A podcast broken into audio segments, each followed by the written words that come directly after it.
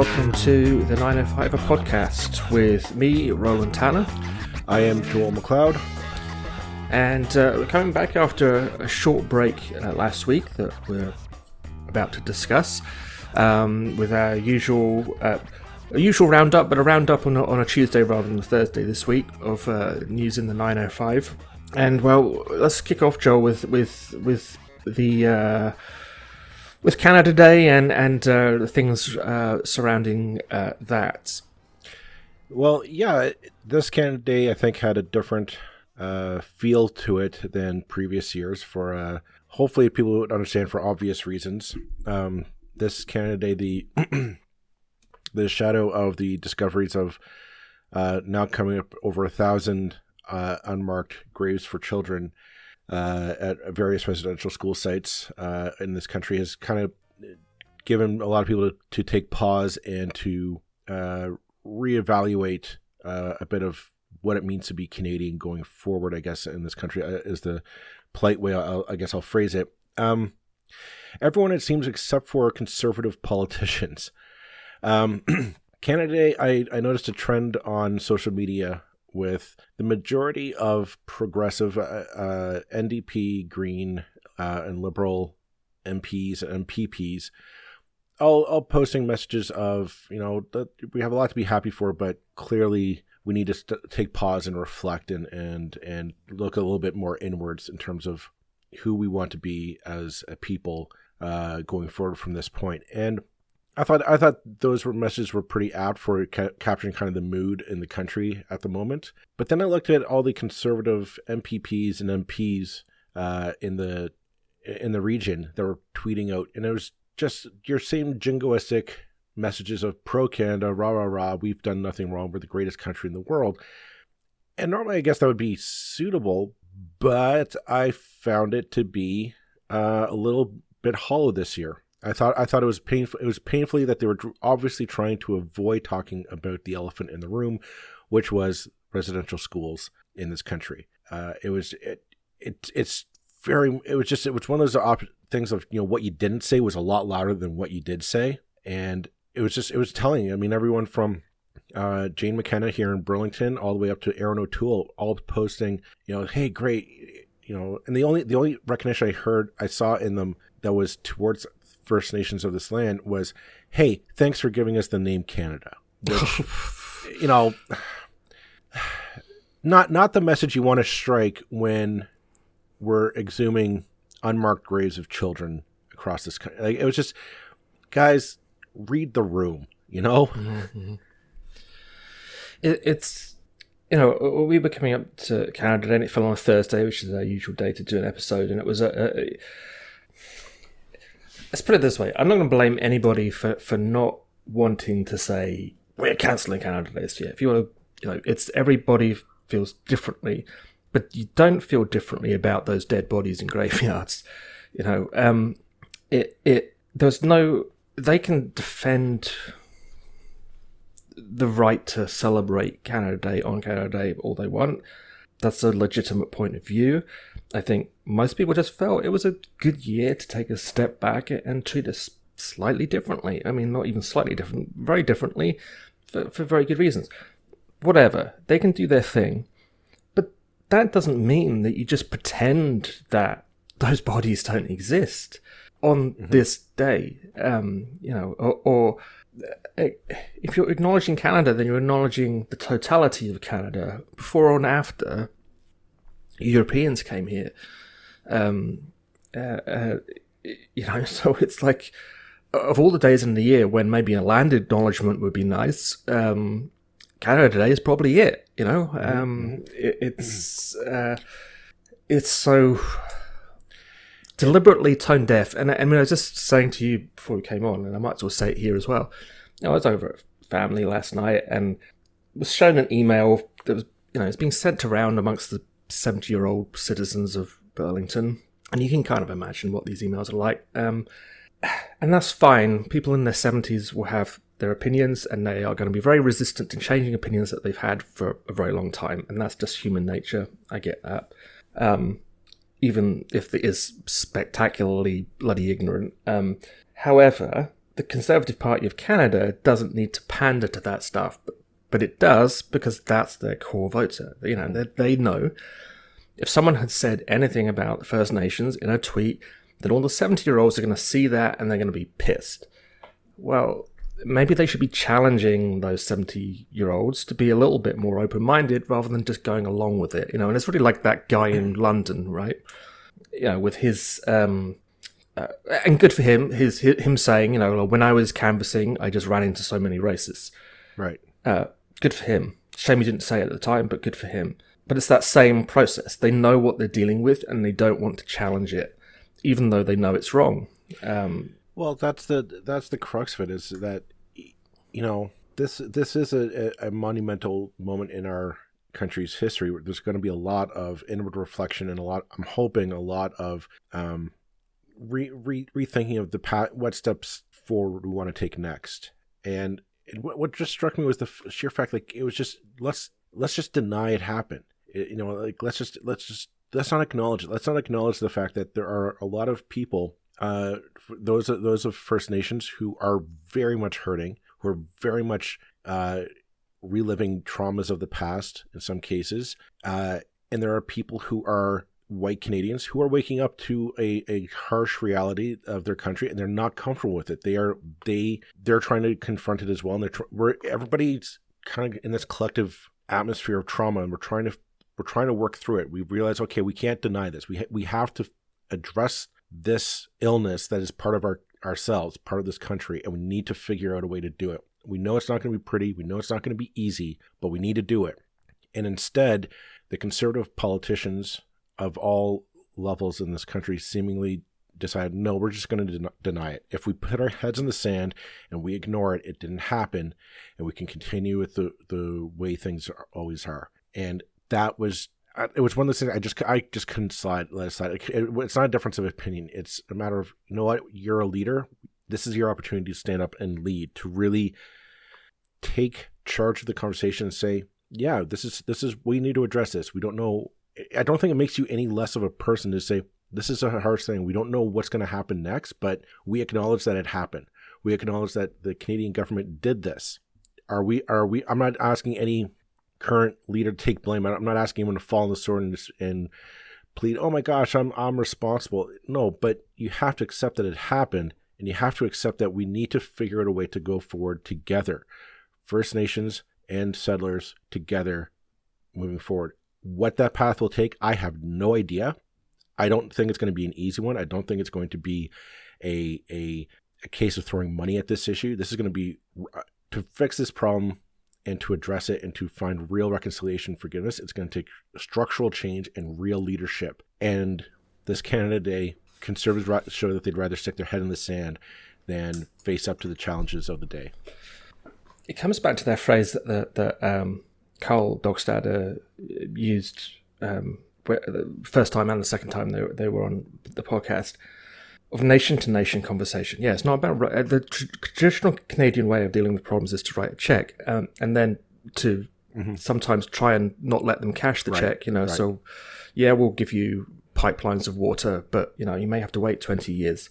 Um, or with the you know the current debate that's happening literally as as as the bodies are being dug up of the federal government trying to avoid paying um, court ordered fines, basically, mm-hmm. for for trying to get out of paying uh, for the health care of First Nations children uh, for decades.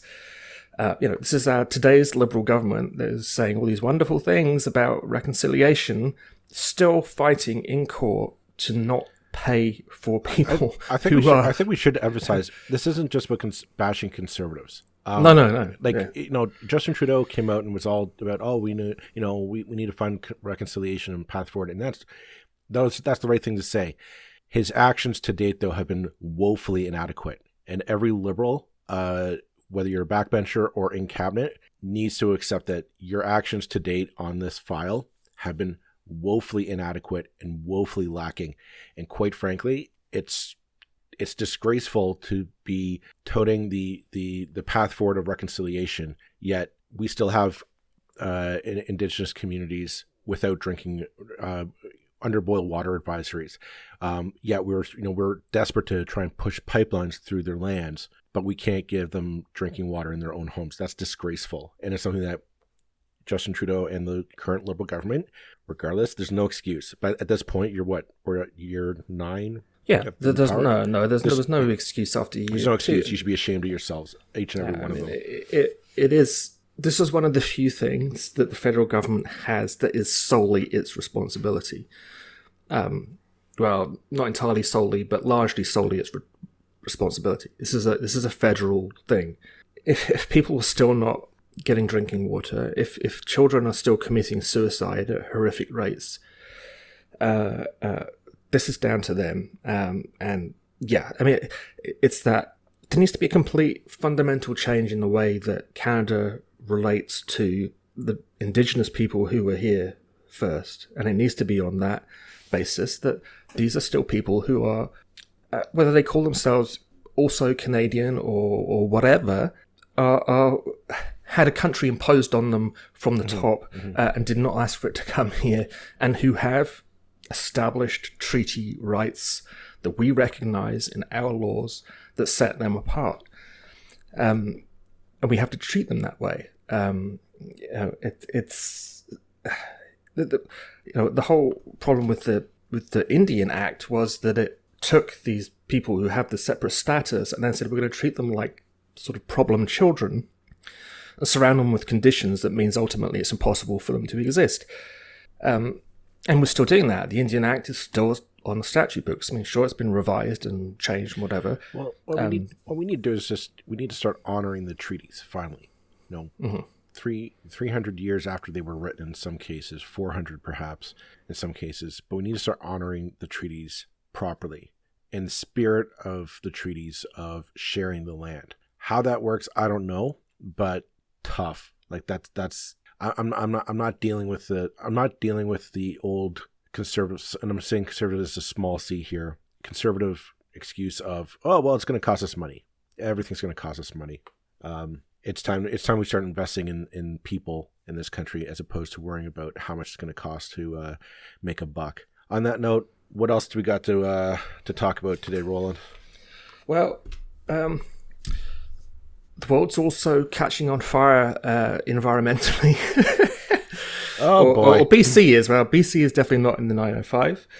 Uh, but uh, the Chedoke Creek uh, definitely is in the 905, and um, uh, well, you, you, you picked up on a story on that, so why don't you kick yeah. off on, on well, that one as Ma- well? Matthew Van Dongen of the Hamilton Spectator uh, posted a, a, or wrote a story uh, this weekend. Basically, um, as listeners of the podcast remember, and I'm sure if you lived in the area of the 905, you're aware of, for years the city of Hamilton covered up the news that raw sewage was pumping into uh, the Chedoke Creek, and uh, and now entered into Coote's Paradise. Um, they finally found that they finally discovered, oh hey, we left the switch on and then turned off the switch, not before billions of liters of raw sewage dumped into um, this wetland. So the city asked, well, how much is it going to cost to clean up? And it's estimating 150 million dollars uh, to clean up the area, uh, and I, that's not including uh, other issues of the environment that including uh, to upgrade the, the pipes and the infrastructure leading into the area so that we don't have this leak again. There's other um, uh, runoff of just urban uh, development that can spill like chemicals and, and, whatnot that can spill into the water um, the watershed.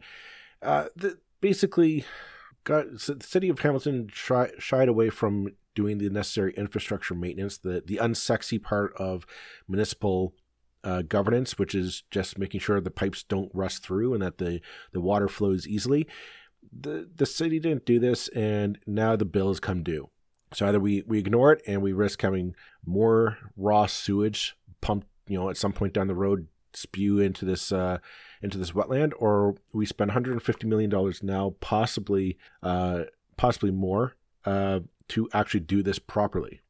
Uh, and the, I, yeah, I mean, this is just a case of this is the the, the plight of. I'm not. I'm not going to just focus on Hamilton. This one. This is the kind of plight of all municipalities in the 21st century. Is that all this pipe work that we laid down 100 years ago or 50 years ago or, or 70, however long, it's the maintenance bill has come due. Yeah. I mean, it, it, it's, well, the time for change was probably 20 years ago, but given that we didn't do anything 20 years ago, the time for change is now.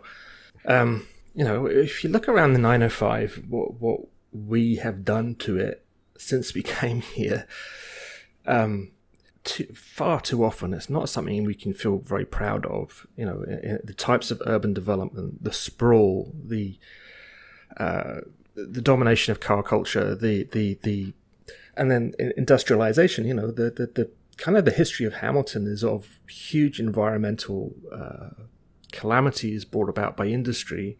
Um, and cleaning, I mean, the, the federal government has been uh, paying to clean up the um, oh Randle Reef um, uh, in recent years, which is great. They're cleaning it up at last, but boy, was it a mess, you know. Um, and again, it almost ties back to the to the First Nations thing and the the kind of concepts of environmental stewardship that that the First Nations had as kind of pre-industrial societies. Uh, that we that we kind of need to get back to. I mean, and we're not talking about going back to horses and buggies or anything here. We're, we're, we're talking about doing things which are sustainable and efficient and clean because it's actually going to be a hell of a lot better for us in the long run. Uh, not we have because to, it's nice. We're seeing you know, this isn't like a this isn't a, a pipe dream. This isn't uh, you know no pun intended. This is this isn't a um, you know oh you know hippy dippy tree hugging yeah. stuff. This is we've seen what happens out west. Like the, the, the news this week was a town liter- literally erupted into flames just because it was so hot in British Columbia, and we act like oh that's you know that's just a freak accident. Like that's not going to be a freak accident. That's going to happen more and more as temperatures begin to rise due to climate change. That's that's not this isn't a a one off story. People that will happen a time and time again across this country because this cl- our we didn't build our cities or the places we live to live in a, cli- in a hot climate uh, environment. We're, we're this is supposed to be a cold, moderately warm climate, and our actions have been heating this planet up to the point where we now have towns in BC erupting into flames from the heat. This is like th- this is shocking to me. And I know people say, "Well, we we live in the 905. Let's let you know why why why should we care?" Um, because the 905 didn't exist until recently. Like this, the 905 is an arbitrary border that we we put upon ourselves. Mm-hmm. Uh, you know, we need to protect our wetlands. That's what that, that's what they do is they help moderate our temp our temperature. And something that we've talked we've talked about numerous times on this podcast. We had uh, uh, conservation Halton on to talk about the need to preserve wetlands and waterways in Ontario in the 905 this stuff's all connected, people. It's it's not a, a, we can't just say, oh well, you know, we we got to build a highway, we got to build a, uh, you know, we got to build this new subdivision because you know somebody's got to make a profit. No, we don't anymore. We need to come up with better ways to live and better ways to use the land that we're on. Otherwise, we're going to start seeing that you know th- that heat dome that was in BC it's going to just move west. It's we're going to have heat domes pop up in various parts around the around the uh, country. We're having a heat wave come our way, uh, actually today and tomorrow, and hopefully the rain comes and breaks it. But that might not happen. Well, and I think the, the, the pro- likely the bigger problem in our region is going to be flooding. Um, yep. Uh, the, the that we've we've paved so much of the land that um, is meant to sort of absorb the water, um, and the, the, the, you know the, the you know remember uh, Burlington had one major rainfall event, um, and that cost millions and millions and millions of dollars to clean up. People are still recovering from that. That was just one two-hour storm. Uh, you know, imagine a world where we have one of those every year. Or, I mean, basically, at that point, if you have one every year, you have homes that are no longer insurable you become have parts of your town that can no longer be kind of lived in because they're going to be consistently and flooded. And the, yeah. and to want to bring it home personally is that if you happen to live in one of those neighborhoods, you won't be able to sell. Nobody's going to want to buy your home. Mm-hmm. You you can't you can't just say okay, well I'll just sell my home for maybe a break even and take off. Nobody's going to buy your home if it's an uninsurable, uh, or it's going to cost more to insure it than the cost to buy it. You it's a, like the, the the problems down the road are just so intertwined and so complex and ju- and and you know it, it's just it's such a mess that we can avoid it now if we take action. Well, we should have taken action ten years ago, but we were Yeah. too busy with wanting, Well, wanting and it, progress. it's, it's, it's persuading people that this is in their own interest, and this is the problem that that when when people people it's human nature not to look beyond the end of our own noses. So you go to the gas station and it's like, hey, gas is ten cents more than it used to be. Ouch, that hurts. Um, and it's like, yeah, you know, everybody would prefer things are cheap, uh, but but to be honest, gas is pretty darn cheap here compared with the rest of the world. Well, many parts of the world. So a, think yourself lucky. Uh, B, um, you know, better to pay that than than the alternative. You know, which is going to be a hell of a, a much higher price uh, that we're going to dealing that we're going to be dealing with. what strikes what what bothers me about all this is that we we talk like oh what can you do what what can we do and it's no the technology is here we can do this we can build better homes more ecologically sustainable homes we can drive better cars without having to pump out gallon barrels upon barrels of oil out of the ground for a profit margin that I don't care about anymore um, you know, we, we can, the technology is here. Uh, the problem that I see blocking the transition to these technologies is twofold. One is lack of government will to actually enforce the, this change. And I'm talking like changing building codes to make it mandatory that, you know, all roofs must have solar panels on them. Just make it happen. You don't, you don't have to worry, well, people might not, too bad. If you want to build a house or, or a condo building or, or whatever on the roof, must have solar or in some cases wind wind power. But that's just that's just it. Um you know to more more and using less we can talk about recycling uh material we can build buildings out of recycled materials now a lot easier. It's a matter of changing the building codes to say okay these are safe and i know in texas they're doing it they, they have where you can take concrete and recycled materials repurpose it into basically a sludge and you 3D print a house. We don't do that because oh my gosh, what about the carpenters union and you know all the people who cut down trees to make wood? We we have to have wood for houses, and the thing is, I don't think we do anymore. The technology is developing that we don't necessarily need as much wood or the old old forms of manufacturing to make our homes and our buildings anymore. We can we can do this. So like it's that political. Second, it's the ec- economic incentives of too many people just it's that that's how they make their money and they it's not in their there's no incentive for them to actually change their business model no we we, Yeah. we give we give them tax subsidies to keep making ecologically harmful or inefficient products because we just you know we can't be bothered to buy new equipment. We can't be bothered to automate. We can't be bothered to find new materials cheaper materials more more envi- environmentally friendly materials.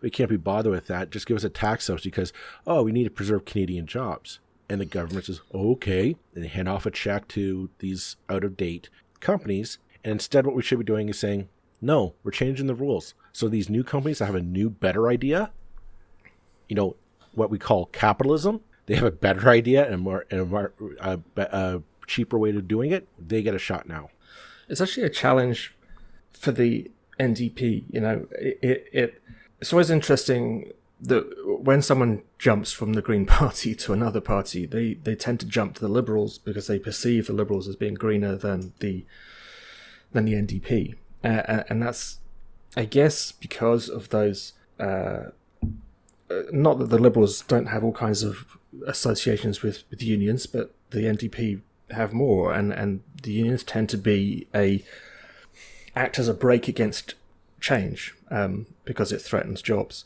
And it's something that the unions really need to address. That it's not in their members' best interest to be uh, well continuing in, in modes of work that that, that are inve- Well, on that- environmentally on that, indefensible. Note, on that note, Roland, it should be noted that unions hated the onset of the automobile. When companies realized, hey, I can put my stuff on a truck and it can go a lot farther on a truck than it can with a horse-drawn buggy and carriage. Unions oppose that. Unions thought, oh no, that's going to take away jobs. We can't. We're going to stop the encroachment of the auto, the, the truck, the the internal combustion engine onto our our workforce. And you know what? How many how many goods are brought to a store by a horse-drawn buggy and, and cart nowadays? None, because you can't stop progress. So get stop trying to delay the what is needed with new technologies, more efficient materials, better automation. Get out of the way so we can get on with saving the planet. Yeah, yeah. I mean, it's uh, unions also opposed uh, women in the workplace for the same reason. They didn't want them taking jobs from men. Right. Um, I'm not saying all unions, many unions. It's an established oh. fact that that happened. Um, and I'm not being anti-union here, but they they have to change just like all of us have to change. And yes. the NDP needs to be putting pressure on that so that they can become a Green Party. The unions I'm a fairly left wing guy. I mean, people have probably noticed by now, but I was never a. I didn't join the NDP kind of for that reason because I joined. I initially got involved in politics when I started volunteering. Um, it was after the the Green Shift and uh, Stéphane Dion's Green Shift. That's what brought me into politics. Was like, wow, here's a leader and I didn't join until he'd actually lost. But anyway, here's a leader who's putting the whole green issue front and center on his platform. Uh, when he lost, it's like, oh, bugger this, I'm going to get involved and see what I'm going to change the world. Um, now, yeah, that was 10 years ago at least, wasn't it? Uh, more. Yeah. Um, and how much further have we come? But yeah, I mean, the, the, it's past due. And, and every party needs to, we need a consensus on this, which is what places like New Zealand have. They have a cross party consensus and we don't have a consensus on anything what, right now. What, what has um, been said is that I, I'll give Erin O'Toole a lot of credit on this. I think if you manage to get that policy passed at his party's convention, can you imagine if all the major parties agreed that climate change was a national issue? You know, we may, you know, maybe the conservatives come in with, okay, we're going to have less tax on this, more funding for that. You know, we could have had a my, what I would have liked to have seen is a myriad of options and maybe work towards a, a common plan that the government could put forward. Instead, you know, there's a it's clear there's a big chunk of that party supporters that they view climate change as it's a hoax. They, you know, you and I are just hippy dippy, you know, snowflake liberal uh, uh, tree huggers, and we don't we have our heads in the sand. We don't realize the reality. And here's the reality: nobody wants oil anymore. The oil, like oil prices are crashing uh, hard across the country. Nobody wants the to pump anymore. We're not going to build any pipelines. That's just a given. There's no, this country will never build pipelines. Not going to happen, no matter who's in power. But that's not the catastrophe that the conservatives want us to believe. It, it, we have an opportunity. The technology is there to revamp our economy, revamp our lifestyles into a more progressive and a sustainable model. Just get out of the way. It'll it'll be okay. Um, well, and the countries that are at the forefront of this, and ironically, China is is coming from a very kind of dirty starting point. Uh, one of the countries that's most open to, to the radical changes that, that are needed. Uh, they're going to be the countries that, that, that succeed over the next century. Um, because you know defending stuff that is inefficient you know, and this is I, I, wish the parties would get this that it's not about hugging trees no. it's not about being nice for the sake of being nice it's about being, doing the right thing because it's in our it's the selfish thing to do you know conservatives are about efficiency well, that's what they used to say they were about if you're about efficiency, you should be in favor of every damn green thing that comes along Gen- because they're more efficient. Generating electricity is relatively cheap. It's like the wind blows, the sun shines. That's it. It doesn't cost anything to to do that. You build a windmill, or you and windmills are getting like the technology is getting more efficient. It's it's not, you know, we got we got to get over this stuck with fields of windmills. Like we we'll get better technology. That's that's what capitalism does. Is it generates better technology. We just got we got to we have to we have to we have to protect our waterways better. We have to all of it, and it has to be done. It had to be done yesterday. Not not we shouldn't be debating this. We need to start electing politicians, whether they're conservative or progressive or, or whomever. They need to be. We need to elect people who say, "I've got a plan for this. I got. I have an idea. I think this will work." And base it in the science and in the reality, and say, "Yeah, maybe this will work." Well, that's one more story in the 905 I think we should mention, and we, have already talked about um, First Nations and Canada Day. but um, coincidentally, um, I it was on Canada Day or the day after, the developer of the contested lands at um, uh, the Six Nations uh, Reserve outside Caledonia uh, announced that they were completely withdrawing um, from the lands. Uh, with, well, they still own the lands, but they were withdrawing any plans to develop it. So, in effect, um, for the foreseeable future, um, the uh, First Nations uh, protesters have, have won, um, and uh, they were celebrating that yesterday with with with uh, events at that field. Um, I mean, I think this is a good thing. I think the developer was, was crazy to to see the history of, of that neighborhood and think they could do that anyway. But well, it's um, one of those um, things like when we had we had uh, uh, Karl and Sean from One Dish One Mic on to talk about this a, a little well a while back. I remember one of the first questions I asked them was, uh, the the the site across the literally on the other side of the road from this from 1492 Landback Lane on the other side of the road was contested uh, a little while back, uh, back when Dalton McGuinty was premier. That's how long ago we were, but it was contested then. And I said, you know, I was my thought was always, okay, if that plot of land is contested, okay, I want to develop a new uh, a development or whatever. I'm just going to go across the street. Like, why wouldn't your first reaction have been, I'm just going to go to the Six Nations, and say, can I, can we, can we, is this contested? Like, can and it, and the thing is, what got me about this was the it goes it, like the story just goes so much to the to the the colonial mindset of how we view the First Nations people because they you know they went to the elected band council and clearly from what we've learned there's the discrepancy between the elected band council and the hereditary band council. And that's an, a point that i'm not clear on but it's clearly a point of contention eh, for the for the mohawk uh, and the first nation haudenosaunee people of the land. As the developer like it's one of those things like you you can either ch- try and cheat your way out say well i talked to these people and they said it was okay. But you know the lesson i think going forward should be real and meaningful consultation with first nations people don't don't try and cheat your way out of it don't try and find i just need somebody to sign off over the land but to actually go go to the whole band council and go to the whole band and say we need to part we want to partner with you we want to do this well, and the developer would say that they did that, you see, because they went to the elected band council. And, but did they? Because here's the thing: they only sold they sold the entire plot of land that they're building. However many, I, I forget how many units they were developing on it, but they sold it basically for the price of one, what like mm-hmm. five hundred thousand dollars. Which I, I know, do the math. Like clearly, yeah. that entire plot of land is worth five hundred thousand dollars. Yet you're selling however many hundreds of of units for the same price. It's clearly worth more than that to you. Which is yeah, why... well, I think if, you, if you're talking about, about what I think you're talking about, I mean, it wasn't, wasn't so much they were buying it as they were paying for a promise that the uh, that the people of the reserve would, would not contest it, uh, which was a promise they couldn't actually make. Um, uh, clearly couldn't make given subsequent events. Um, and for anybody listening who's like, well, elected council, they're elected, right? That's democracy. Uh, you should realize that those councils were imposed on mm-hmm. the um, First Nations reserves by the Canadian government. This was so it's uh, the whole problem here ultimately is that we always come back to, but this is the law.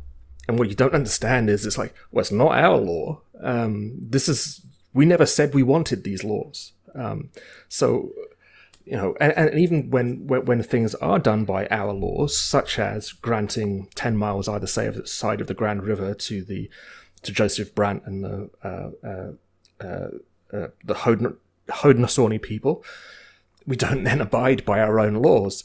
Um, so, you know, there's a fairly low level of respect for for how our own justice system is used when mm-hmm. the First Nations are involved. Well, that, yeah. but that's the thing is I, I have a feeling that this whole situation could have been avoided if the developer honestly went with open intentions and good faith to the Six Nations people and said to the whole, we want, like, we would like to develop. How do we do that? And I, you know, I, I, I don't know if the, I, I, I don't know what would happen. I'm not, I'm not a predictor of the future, but there's something to say, like, you go there with the open heart and said, you know, here's a contract.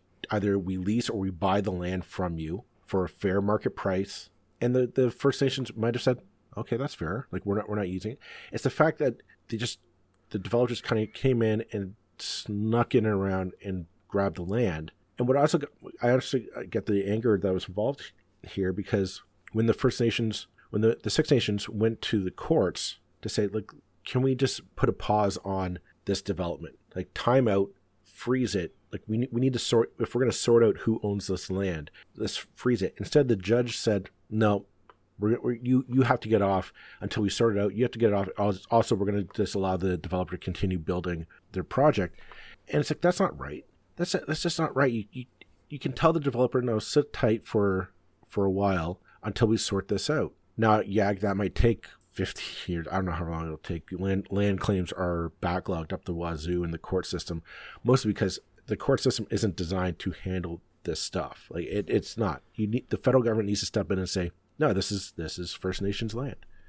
This is not. We're, we're, dealing with contract systems that are trying to interpret the implications of of uh, of belts, wampum belts, and I think that's the right term. And apologies if it isn't uh, you know, of, of, conflicting legal systems, conflicting ways of viewing the world that are just so completely alien to each other. Uh, and for the last however many hundred years, we've worked on the basis that the first system wasn't actually relevant to anything, and that the system that was placed on top of that is the only one that matters. Uh, but we're going to accept these things from from a previous uh, way of viewing the world mm-hmm. as contracts.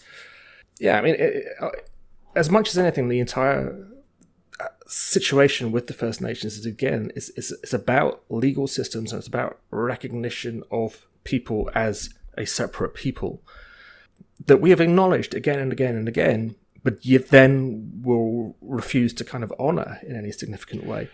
Um, but it, it, goes to wondering, you know, part of it is re- restarting. I think a process that we let let atrophy a process of communications between two nations that we let atrophy for centuries and for generations.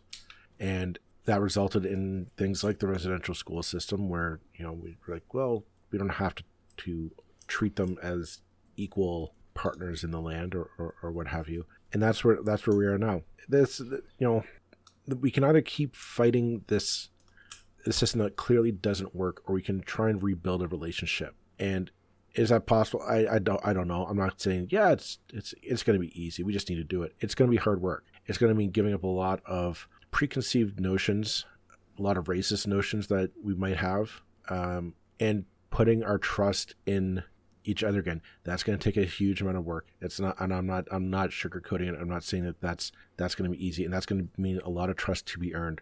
And it might mean that yeah, you go to you go hat in hand to the First Nations people and say, hey, can we build something on this land. My suspicion is a lot of them, the first time, just say no. We've been burned by you so many times in the hmm. past. If we have a chance to say no, we're going to say no. I don't care how, how great it'll be for us. And we have to accept that. We have to say, yeah, we, we, we've burned a lot of bridges here. We've done a lot of wrong. And we have to earn back that trust. And that takes time. That That's just, that's, that's the only solution is that it'll just take time to do it, but it has to be done and the and we should draw it to a close here. But I mean, the irony is that the, Canada, the modern state of Canada, does not claim its existence by right of conquest of North America. It claims its existence as the result of uh, a collection of extremely shady deals with people who lived here, by which you know a bag of beans or whatever. You know, I'm using a kind of flippant term there. Uh, was offered in return for territory. Um, so we bought the land, is our claim, from the First Nations, even though the First Nations had no concept of what they were selling, had no concept, indeed, of the concept of land ownership or sale. So this is how here we are. This is how we are where we are. Um, ironically, if it was conquest, it's a lot simpler. You ask someone who lives in Wales, um, you know, what their land rights are, and it's like, well, no, you got beat. Um, sorry. Um, but we didn't. We bought the lands according to our own arguments. Um, uh, but we didn't buy all of them. There's huge areas that are unceded that were never uh, given over to us, and we have to recognize all of that. You know, if we're going to claim that we have a legal right to be here, based on those things, then we have to play by the damn rules that mm-hmm. we put in, that we we said were the were the rules. Um, yeah, I mean, so it's going back to first principles and um, and starting over, uh, really. Anyway, that um, is more than long enough conversation for today, I suspect. Yes. Um, thanks to, to, to, anybody who made it to the end. Um, uh, and uh, we'll be back um, again with our usual Thursday episode. Uh, um, and uh, we'll look forward to uh, speaking again then. Bye for now.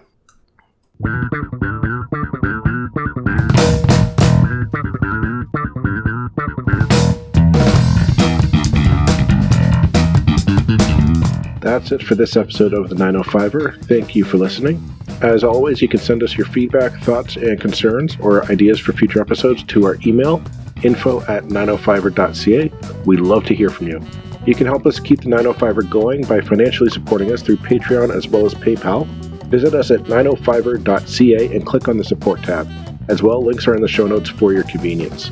Lastly, you can find us on social media. Search for the underscore 905er on Facebook, Twitter, Instagram, and LinkedIn. So long for now. See you next time.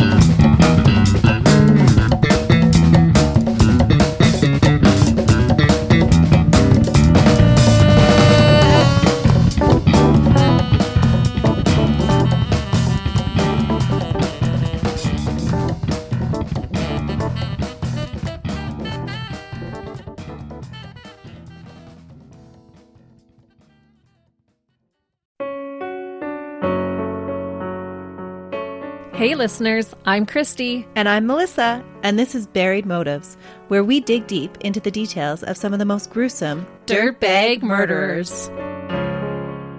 She said she enjoyed hurting things that can't fight back. And that is a disturbing view into the mind of a murderer and such a dirtbag. Yeah, that's not even strong enough words. This is totally a recipe for disaster. And not to justify whatever is going to happen, but you can totally understand and see how this would be in the works. If you were only to look at what she did later on and not know any of that history, she would appear like off the wall crazy. Oh, 100%. Because we're not even close to getting to the end yet. But you can just see this pattern and all this kind of stuff developing in her, which is what we're here for. We're digging deep. Join us each Thursday as we unearth the dirt bags that live among us and the motives buried there. Hope you join us as we exhume the truth.